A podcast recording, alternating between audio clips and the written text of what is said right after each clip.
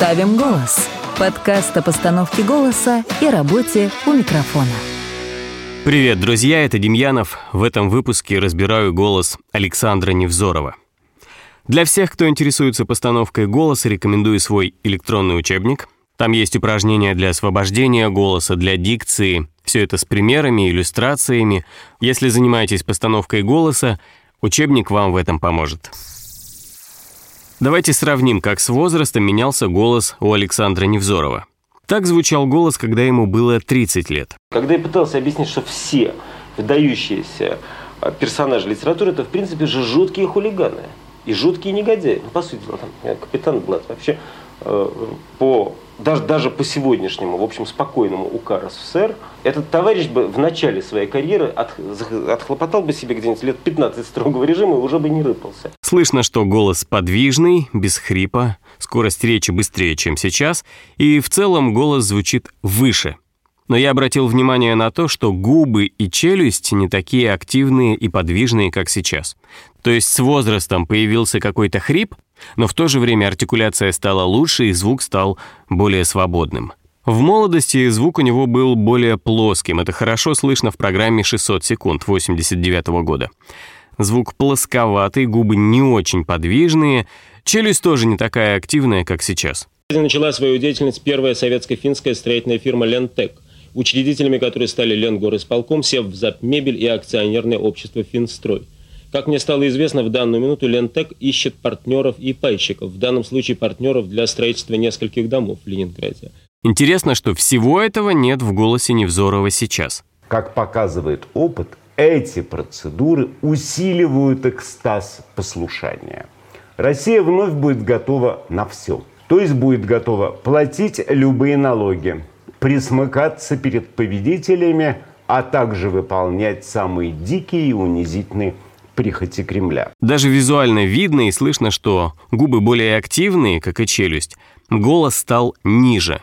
Но ниже он стал вследствие возраста и курения. Ну и с возрастом подача звука стала более активной. Давайте послушаем, какие особенности голоса у Невзорова сейчас. Ну, ты понимаешь, да, вот ты вытащил из башки мозг, и он у тебя в консистенции очень плотный, сметана. И работать с ним нельзя, препарировать его нельзя. А его необходимо а, то, что называется, замариновать. Слышно похрипывание, то, что в вокале называют штробас. Для тех, кто не в курсе, штробас — это когда голосовые связки вибрируют, но при этом практически не напряжены. Это когда мы говорим вот так и добавляем вот этот вот хрип. То, что делает Александр Невзоров, и этот хрип он понижает тон нашего голоса. В случае Невзорова такой звук воспринимается нормально. Но это не фишка, а следствие того, что голос стареет. Например, когда с возрастом голос полностью ослабевает и остается только хрип, возникает звук, как у Александра Ширвинда. Вот, и он тоже входил в этот, он был академик, замечательный старик, я его застал. И когда я стал женихаться, и с таким страшным трудом в эту элитную русскую, у них же там по Родословно у меня дома висит. Здесь и дыхание слабое, и плохой тонус связок, но это все следствие болезни и возраста. Надеюсь, у Александра Ширвинда голос скоро восстановится и к нему вернется здоровый звук. Следующее, на что я обратил внимание в голосе Невзорова, это акценты. Он не говорит сплошным потоком, а постоянно делает акценты на словах, понижая голос в этих местах. Но помните, что есть момент, который можно упустить, и тогда уже э, существенная выгода, которая могла бы быть, будет вам недоступна. Давайте медленно еще раз. Но помните, что есть момент, который можно упустить, и тогда уже существенная выгода, которая могла бы быть, будет вам недоступна. Помните и существенное. Он выделяет эти слова. Еще один пример акцентов. Попробуйте, кстати, сами вычленить те слова, которые он акцентирует. Почему психология является абсолютно чистым, кристально чистым шарлатанством? И еще большим шарлатанством является любая прицепка к этой психологии любой терминологии из области физиологии мозга. Следующий любимый прием Александра Глебыча – интонационно сверху уйти вниз. Говорит-говорит и уходит в самый низкий регистр. Итак, давайте поговорим о том, как отскоблить совок от мозгов. Итак, давайте поговорим о том, как отскоблить совок от мозгов. Такой прием делает речь более мелодичной, акцентированной, и нам проще следить за мыслью. Все акценты уже расставлены, и нам показывают тропинку, по которой идет мысль.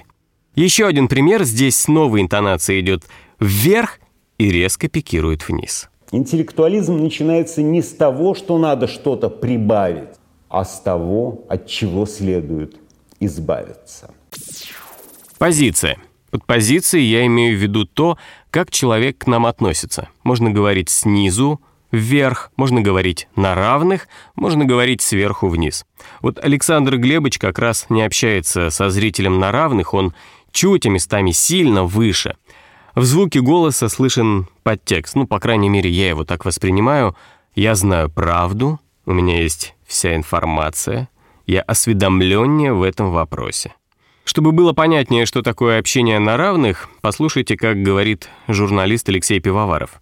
Он не пытается звучать как авторитет, а говорит именно на равных. Друзья, наверное, непопулярную вещь скажу, но я больше не могу отдыхать. Я хочу работать. Мне достал отдых. И мне кажется несправедливо, когда новогодние праздники принудительно длятся.